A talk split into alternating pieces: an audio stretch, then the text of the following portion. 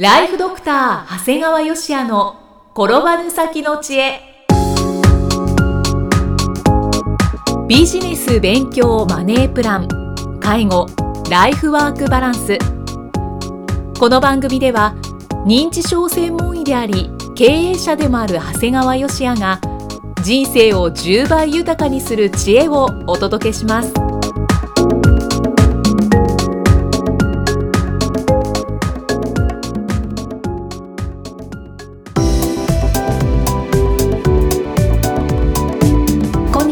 生きみえです。ライフドクター長谷川芳也の転ばぬ先の知恵、今回は第200回です。長谷川先生、今回もよろしくお願いします。よろしくお願いします。あっという間に200回となりましたね。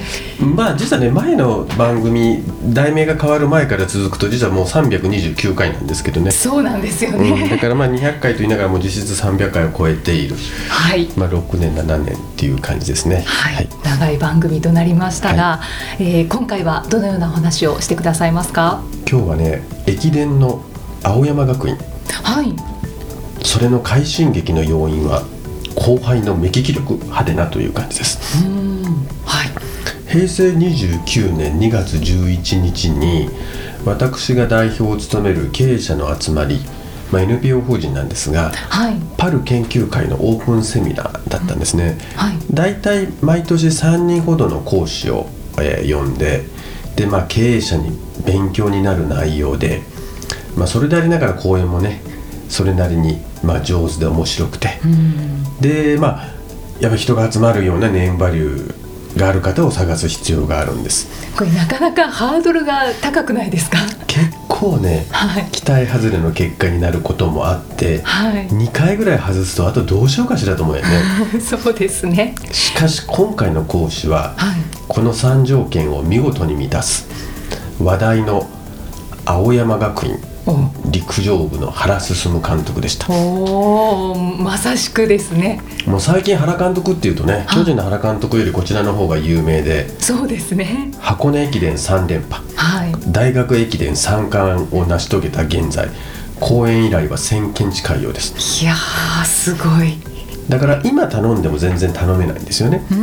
ただ我々は2連覇をする前からお願いしていたため、そうなんですね、講演が実現しました。はい、これまさに目利き力の勝利と言えますよね。そうですね、さすがです。そうなんですよ。まだ1回しか優勝してない段階に頼んだんです。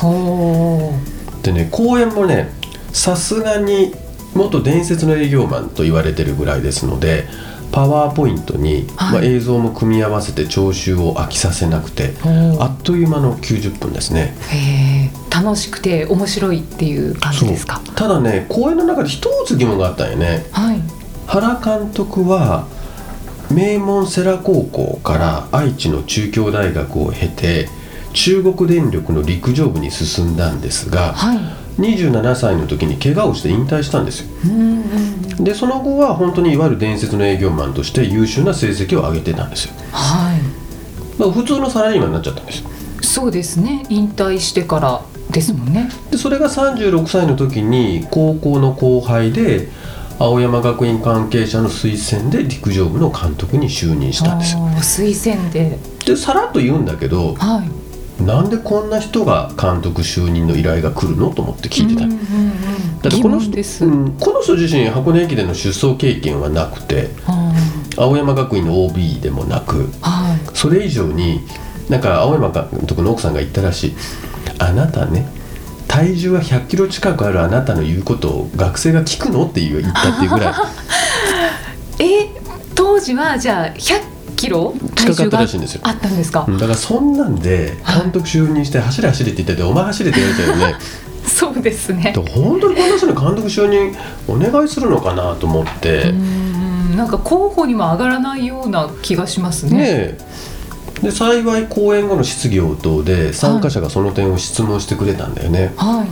い、で、原監督なりの考え、いわゆる後輩の考えではないんだけど、原監督が言ってたのは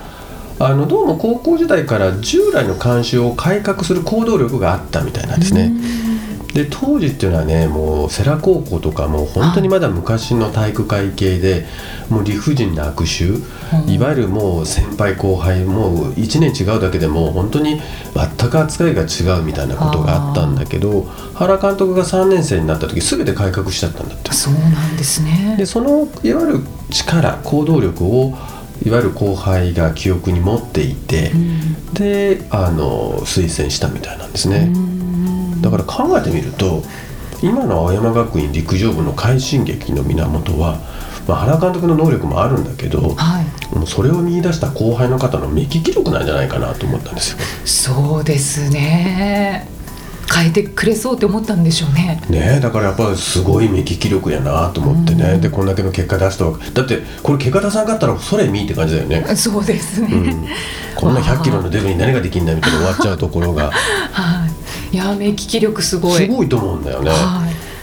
いでまあ、こうやって僕ら講演をよく主催するわけなんですが、はい、講演前の講師の対応には結構気を使うんですよね。そうですよね。いろんな方がおられて、うん、それこそ一人で集中したいっていう方も見えるし、はい、で、まあ、いわゆる水黒いも気を使われますし、うん、講演前講演中の飲み物を指定される方もいらっしゃるし、うん、講演前に流す音楽を指定されることもあるんですよね。そうなんですね。過去には部屋が禁煙だけではなく建物全体が禁煙であることを指定された人もいました。はあ、結構やっぱり細かくこうご指示されたりとか、あと自分の心地よい状態にとにかく持っていきたいっていう方が多いんですね。まあ、これどれも良い講演につながるためですから、まあ、真摯に対応させていただいているんです。はいまあ、それほど主催者として講師に気を使っているのに、先ほどの原進監督の講演では台無しにされてしまいました。そうなんですか。されてしまったんですか。そうなんです。我々とは全然関係ない人がいきなり来て、はい、地元の有力企業の社長さんが突然やってきて、俺は青山学院出身だから挨拶させてほしいと。まあ、でも挨拶だけならいいかなと思ったんだけど、はい、いきなり原監督の隣に座り込んで、はい、自分の話を延々と、なんかどっか先輩ずらしてんだよね。あ、青山学院だからそうそう出身だからっていうので、うん、でも原監督は青山学院出身じゃないよっていう。そうなんですよね。で原監督もね、まあ、どこか迷惑そうなんですが、うん、もちろんそんなことはお構いなし。あ、もうなんかね、社長が出た時代に青山学院って言うと相当頭は悪いんだよね。言っちゃいましたね。言っちゃいました。今はあれですけどね、はい、まあもう60過ぎてますから、まあ、どこか前頭葉機能が低下している早期認知症の匂いがしたんだよね。あ、まあ、これは大変だなと思ってね、スタッフはね。だからお構いなしというか自分で気づいてなさそうですよね。なんで気がつかんのかね。でもね、僕も本当にちょっと富山の方に公園に行った時にね、はい、ちゃんと僕の控室があってホッとして入ったら、うん、その控室にどっかりと居座られて、はい、僕はちょっと遠かったもんだから当然背広とかも着てかずに行ったもんだから、はい、着替えたいわけですよ、うん、で着替えたいんだけど着替えれないじゃないですか。そうですね。でもしょうがない、一人でトイレの中に入って着替えてたっていう。わー、先生のためにご用意された控室なのにそこにどっかりと座ってる。まあ、どうもやっぱり担当部署の偉い方のようだったんだけど。そうですか。どうもこの60代の前半の社会的に困った人になりがちのようなんですよね。じゃあ原監督はその後は大丈夫だったんですか。さすがに原監督はね、やっぱり今これだけ取り巻きが多いもんだから、はい、まあなんか対応も手慣れてる感じで、うん、まあそういうことにも関係なく素晴らしい講演をしていただきました。ただまあさすがに有名人でさ、帰り駅まで車でお乗せして特急電車にもう時間ギリギリまで喋ってくれたもんね。原監督早く乗ってくださいって言うんだけど、おばちゃんたちが写真撮ってくれ写真撮ってくれキャッキャッキャッキャッって、もうさすがにもうほとんど完全な有名人になってるね。うん、そうですよね。あんだけテレビももう徹子の部屋にも出るって言ってましたからね。あ、そうですか。でも本当に結構テレビでご覧になりますよ ね。そうなんですよ。でこの青山学院の原監督の講演の質疑応答でね、はい、こんな質問があったんですよ、はい、今の若者が大きく変わるきっかけは何かありますか。これに対する原監督の答えが素晴らしかったんです、はい、今の子どもたちを言葉で動かすことは難しい。これだけの情報化社会であれば言葉は所詮どこかで使い古されている。しかし大学生の世代はちょうど祖父母が亡くなる世代でもあります。年に数人が葬式で帰郷するのですが、帰ってくると練習態度が全く変わるんですとのことです。じゃあ人の死に直面することで変わる、ね、やっぱり自分が普通に日々練習してるけど、やっぱり人間って当たり前だけど死ぬんだって分かると、やっぱりこんな取り組み方ではいかんということで、取り組み方が変わるんだって。でそれやっぱ口で言っても治らんみたいなね、それは。だから僕もちょうど大体在宅医療をやってますから、はい、年間60名前後の方を自宅で看取らせていただくんですが、でこの時にお孫さんやひ孫さんがいる場合はできるだけ一緒に体を拭いてもらうようにしてるんですね。やっぱりその亡くなったよっていうのとさ、実際接する触るとさ冷たくなるわけですよ、はい、おじいちゃんも動かないし体拭くと冷たいしカチカチになってくるし、やっぱりこの人の死を直に体験する彼らの表情は真剣ですし、これきっと彼らの生きる糧になると信じてお願いしてました。だから今回のね原監督のお話で改めて納得がいきったんですね。やっぱり人間の最後の仕事は自分の死を残された人に見せるんだっていうことなのかなっていうことですね。仕事なんですね。やっぱりそうだろうね、だから人間最後まで何かやることはある、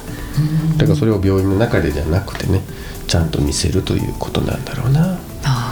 思いもかけない話になってね、原監督の講演の後がそうなんですねと思って、さすがいいこと言うなと思いましたね。それだけよく見とるね、だからね。そうですね、テレビによく出られているので、やっぱりその原監督がお話しされることをよく聞いたりもするんですけど、やっぱり今の学生には、よく遅刻してくる人にとってはもう叱ったってしょうがないと、だけどそれ続けてると自分が損するよって伝えるとやっぱり変わってきますねっていうこともおっしゃってたりしていて、ただそれすらももう知っとるよね、もう今そうですね、何でも情報で出てるからね、なかなか難しいんだろうね。そうですね。いやでも青山学院大学の原進監督の講演の話が聞けてよかったですね。今の時期に会えたっていうのはやっぱりすごい良かったね。そうですね、ありがとうございます。では最後に長谷川先生のもう一つの番組をご紹介いたします。タイトルは診療より簡単、ドクターによるドクターのための正しい医療経営の勧めで、医療法人ブレイングループが実践し構築した医療経営の方法を余すことなくお伝えしています。こちらは医師、歯科医師の方たちがたくさん登録されているのかなと思ったら結構半分ぐらいなんですね。そうだね。あと普通の経営者の人だとかね、経営者じゃなくてそういうことに、いずれ自分で独立したいと思うような方も聞いてくださってるみたいですので、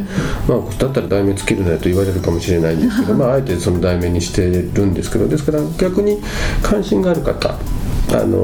生命保険会社さんだとかドクターにこれから売っていきたいというお客さんも見えますので、そういう方も聞いていただいてはいいんじゃないかなと思ってます。ただいま定期購読受付中です。ご入会された方に毎月20日にダウンロード形式の音声ファイルと配信内容をまとめたテキストをお届け、そして CD と冊子にして郵送でもお届けします。今なら最初の2ヶ月間は無料でご利用いただけます。無料お試し版の音声ファイル、テキストもございますので、ぜひご利用ください。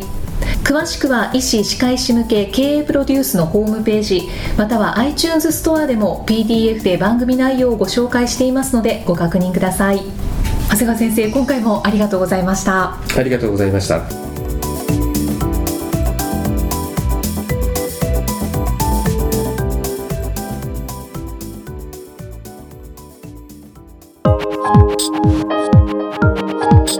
今日の放送はいかがでしたか？番組ではご感想や長谷川義也へのご質問をお待ちしています。番組と連動したウェブサイトにあるフォームからお申し込みください。 URL は http://brain-gr.com/podcast/.